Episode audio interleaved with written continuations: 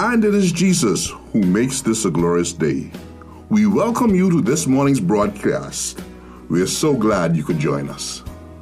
Today, we will see from Romans chapter 1, verses 9 through 10, that intercessory prayer is a proof of genuinely caring for another Christian brother or sister. And now, with his message for today, Pastor Robert Elliott. You see, apparently, Paul, in all of his response to God's leading as the apostle to the Gentiles and all of his church planting around the Mediterranean basin, he made it his business to know about a local church he'd never visited, to know and care for believers he had never shook hands with or embraced. You could do the same. After this service is closed, you could walk up to someone that you don't know. You could shake their hand and tell them you're glad they're here tonight and ask them if there's a way you could pray for them this week. Then be sure to pray. You could go up to a person that you think you barely know, and you could shake their hand with a smile on their face, and you could ask, How long have you been coming to Calvary Bible Church? They may say, This is my first time. Or they may say, I've been coming here for 10 years. Then you say, I'm sorry I didn't get to meet you after 10 years, but I'm glad I'm meeting you tonight. How can I pray for you? How does the pastor know the people of the flock by name? The same as any believer does by caring enough to work at names, by caring enough to regularly pray for people in the congregation by name. Paul could write to a church which he had never personally visited, Your faith is being proclaimed throughout the whole world. Paul had heard about them. Paul had made it his business to hear about them. That is proven Christian caring. And so the first proof of Paul's caring in them, his caring interest in the church at Rome, was that Paul had heard of their good testimony through Jesus and to Jesus through the then known world. The second proof of Paul's caring interest in the Roman Christians was this Paul could point to his ongoing intercessory prayer for them. Paul proved he was interested in them, although he had never met them, because he could point to the actuality of his ongoing intercessory prayer for them although he never met them. Verses 9 and 10, please. For God, whom I serve in my spirit, in the preaching of the gospel of his Son, as my witness as to how unceasingly I make mention to you, always make mention, excuse me, of you, always in my prayers, making request, if perhaps now at last, by the will of God, I may succeed in coming to you. Paul went as high as a witness as you can go in the created universe. Paul went as high as God as witness that he was actually interceding for the believers in Rome in prayer. Verse 9 again. For God, whom I serve in my spirit in the preaching of the gospel of his son, is my witness as to how unceasingly I make mention of you always in my prayers. Now, there are two little but huge words in these two verses, 9 and 10. The first little but huge word is unceasingly, and the second little but huge word is in verse 10, it's always. Unceasingly and always are huge words. And Paul used them in verse 9 and 10. For God, whom I serve in my spirit in the preaching of the gospel of his son, is my witness as to how unceasingly I make mention of you. Always in my prayers making request, if perhaps now at last by the will of God I may succeed in coming to you. Paul prayed for these Roman Christians whom he had never met unceasingly. And when he did so, he always prayed that the Lord would allow him the privilege of going to Rome to meet them for the first time. You know, when a person can truthfully say, I unceasingly pray for you, then their caring interest in you is unquestionably proven. There is no argument. There is no wonderment. There is no kidding. It's slam dunk proven. If a person can look you in the eye and say, I unceasingly pray for you. Now, I may be underestimating this, but if you asked me, Pastor Rob, who do you think unceasingly prays for you? It'd be a short list. My wife, my father and my mother, and my father in law. And maybe that's not unusual that the people I know that unceasingly pray for me is a short list, but I'm grateful for each of them. And who better to unceasingly pray for you than your Christian nuclear family members? And if, on the other side of the coin, if you will not always unceasingly pray for your nuclear family members, then who will? Prayer makes a difference. The study was done of the Edwards and the Jukes families. He entered Yale College at age 13 and graduated with honors. He became a pastor, and his sermon, Sinners in the Hands of an Angry God, started the Great Awakening, a revival that swept America, uniting the country prior to the Revolution. He became president of Princeton College, and his name was Jonathan Edwards. He was born October 5, 1703. Jonathan Edwards married Sarah Pierrepont, and according to a study in Education and Heredity by A.E. Winship of 1900, their descendants included one U.S. vice president, three U.S. senators, three governors, three mayors, 13 college presidents, 30 judges, 65 college professors, 80 public office holders, 100 lawyers, and 100 missionaries. The same study examined a different family that was known as the Jukes, not the actual name, but to preserve their anonymity, they called them the Jukes family, but it's a real family.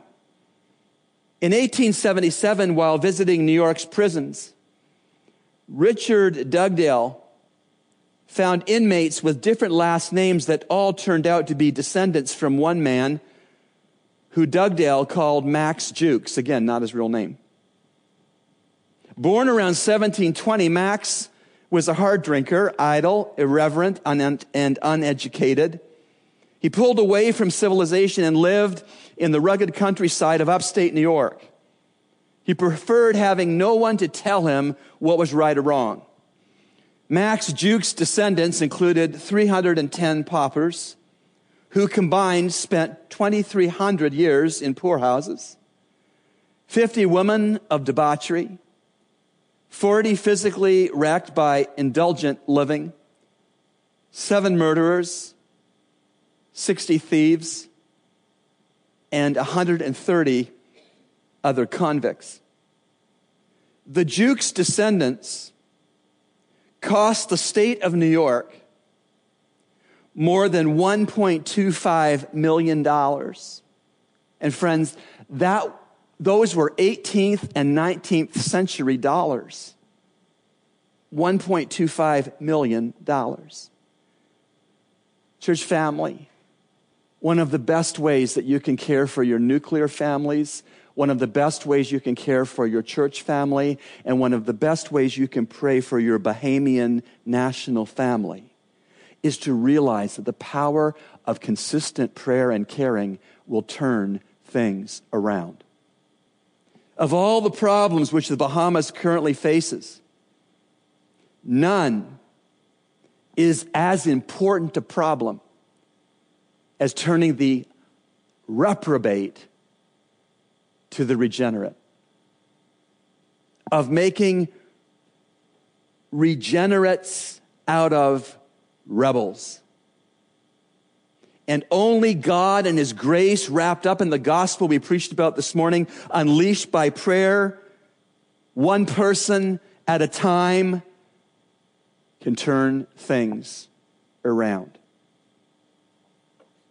If you do not pray for your nuclear family, who will? Now, I circle back to ask the question who do you think unceasingly prays for you? Blessed is the person who has an answer to that question. And here's another related question, the flip side perhaps. For whom can you say, I unceasingly pray for you? These are convicting questions for the men in the pulpit as well as the people in the pew. It seems to me that I can only unceasingly pray for someone if they're consistently on my mind and on my heart. Thanks, Pastor Rob, for your message today. And now it's time for Youth Talk with Pastor Nicholas Rogers. Good morning. This is Pastor Nicholas, another edition of Youth Talk. And today we want to continue on our series starting 2019 on change. And as we talk about change, we want to talk about prayer. Because as we know, prayer changes things. And when we consider prayer, like I said last time, we sometimes look at prayer as almost God is a genie that we want to tell him our problems and he's supposed to answer every problem and he's supposed to do it right away. But as we know, as we go through our life, we see how God changes things in, in a positive way, and it may not always be for our. As we think about it, we look at it and we say, "Oh, that wasn't good," but we need to understand that God is doing it for His honor and His glory. And today we want to continue on prayer. And as we looked at last week, we talked about how um, you know prayer equals change, and how we need to understand that everything about prayer is about God, not about us. And we looked at how the Holy Spirit helps us to pray. And today we want to look at how we pray and how Jesus prays for us. As we consider how we pray, in, in John chapter 5, verse 19, it says this Jesus replied, Truly I tell you, the Son is not able to do anything on his own, but only what he sees the Father doing. Whatever the Father does, the Son likewise does these things. Again, as we consider this, this is this may not be something that we talk about prayer and say, "Oh, this is this is you know clearly on prayer." But as we consider, truly, I tell you, the Son is not able to do anything on his own, but only what he sees the Father doing. For whatever the Father does, the Son likewise does these things. Although Jesus wasn't specifically talking about prayer, he was talking about the way of living that encompasses everything we do, including the way we pray. You see, when we consider our lives as believers, as a Christian, as you consider your life uh, in, in school, if we call ourselves Christian, we do everything to bring honor and glory to God. Whatever we do, we are to bring glory to God. I think sometimes, even as you consider as a student, I think sometimes we, we get stuck in this mode of, you know, he's just God on Sundays or God when they come to youth group. But he's the same God all the time. And he's there with us. He's, he's always there with us. But what strikes me sometimes is we want to call on God when we have a struggle. We want to call on God when we have that big test.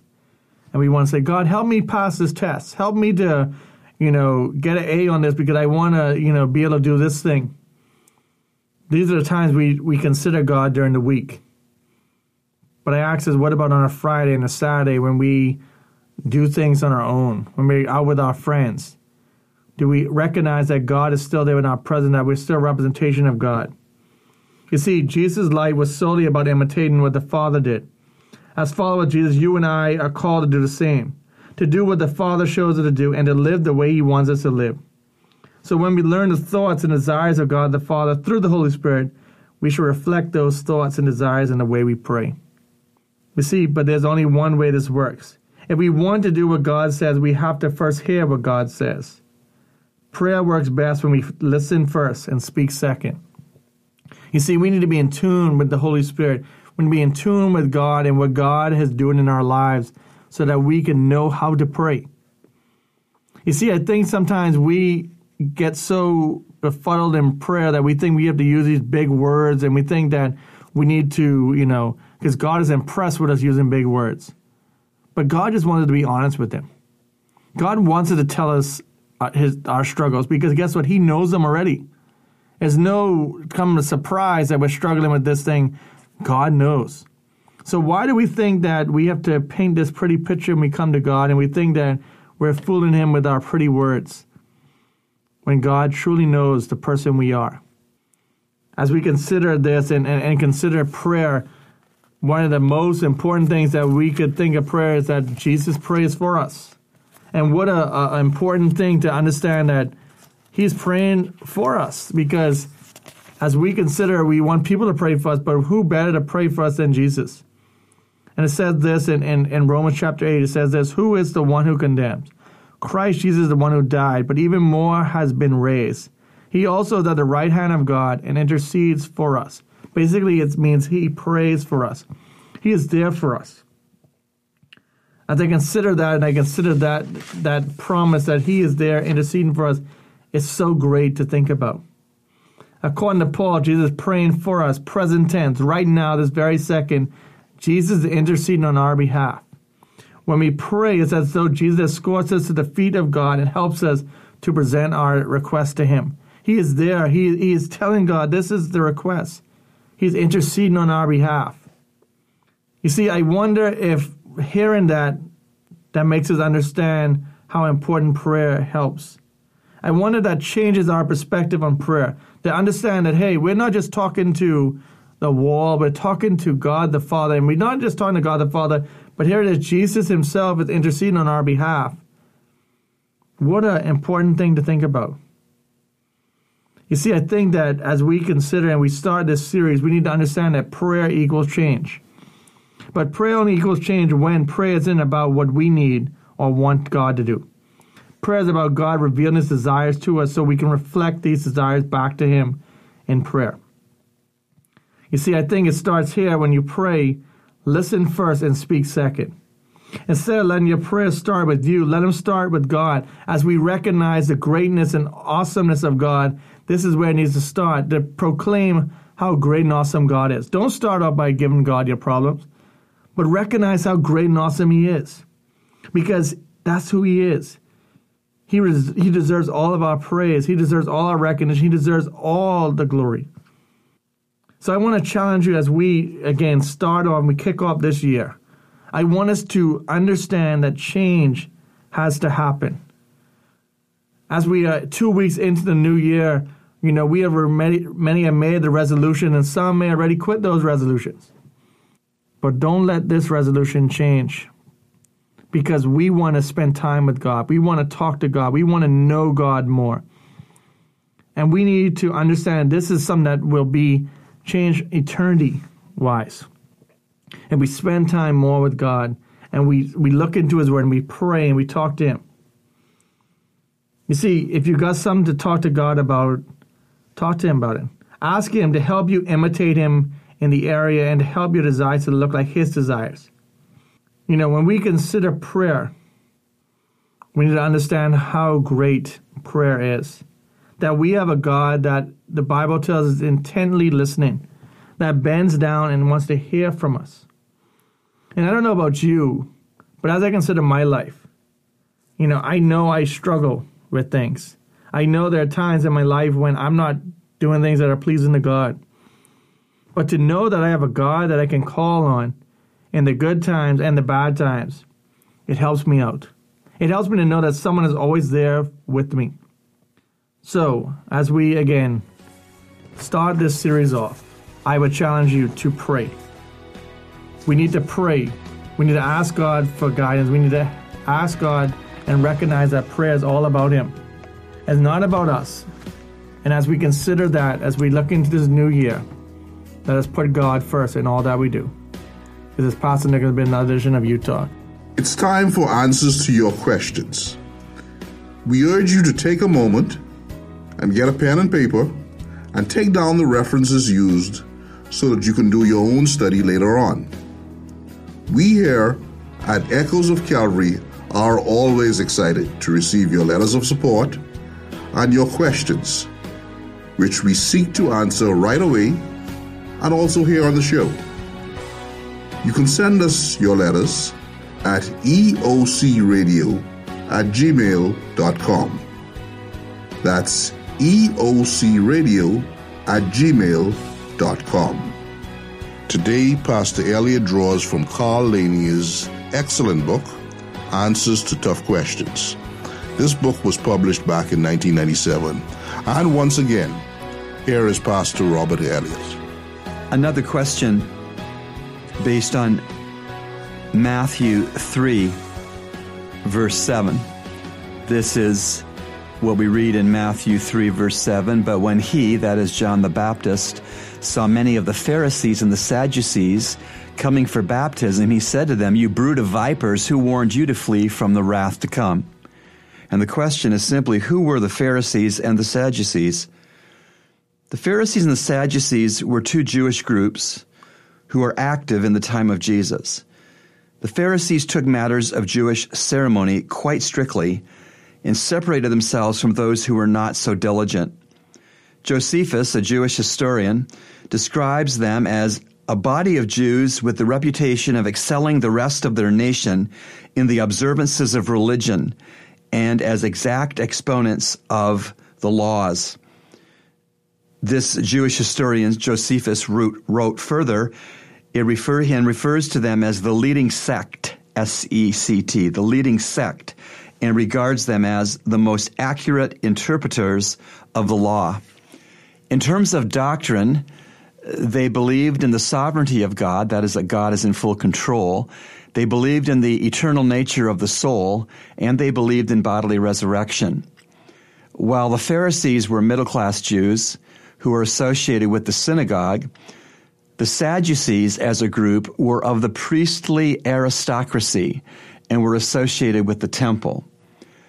Sadducees were the leaders with the power, money, and the influence in the time of Jesus. That Jewish historian Josephus records that while the Pharisees are affectionate to each other and cultivate harmonious relations with the community, the Sadducees, on the contrary, are rather boorish, that means they have bad manners, in their behavior and in their conversation with their peers and are as rude as to aliens. Wow. The Sadducees believed in human freedom to choose good or evil and did not believe in the persistence of the soul after death or in bodily resurrection. See Matthew 22, verse 23. The Sadducees held these views not because they were liberal, but because they were quite conservative and accepted only those doctrines that they believed were taught by Moses in the Pentateuch, the first five books of the Old Testament Genesis, Exodus, Leviticus, Numbers, Deuteronomy, the Pentateuch. Just as a little of humor, one way to remember the Sadducees, they didn't believe in the resurrection. That is why they were sad, you see. Ha. We want to conclude this Echoes of Calvary broadcast with a Puritan prayer. The Puritan prayer, Divine Mercies. Thou, eternal God, thine is surpassing greatness, unspeakable goodness, superabundant grace. I can as soon count the sands of the ocean's lip as number thy favors toward me. I know but a part but that part exceeds all praise. I thank thee for personal mercies, a measure of health, preservation of body, comforts of house and home, sufficiency of food and clothing, continuance of mental powers, my family, their mutual help and support, the delights of domestic harmony and peace, the seats now filled that might have been vacant, my country, church, Bible, faith. But oh, how I mourn my sin, ingratitude, vileness, the days that add up to my guilt, the scenes that witness my offending tongue, all things in heaven, earth, around, within, without, condemn me. The sun which sees my misdeeds, the darkness which is light to thee, the cruel accuser who justly charges me, the good angels who have been provoked to leave me, thy countenance which scans my secret sins, thy righteous law, thy holy word, my sin soiled conscience, my private and public life, my neighbors, myself all write dark things against me. I deny them not, frame no excuse, but confess, Father, I have sinned. Yet still I live and fly repenting to thy outstretched arms. Thou wilt not cast me off, for Jesus brings me near. Thou wilt not condemn me, for he died in my stead. Thou wilt not mark my mountains of sin, for he leveled all, and his beauty covers my deformities. O oh my God, I bid farewell to sin by clinging to his cross, hiding in his wounds, and sheltering in his side. Amen. You've been listening to Echoes of Calvary, a radio ministry of Calvary Bible Church, Nassau, Bahamas.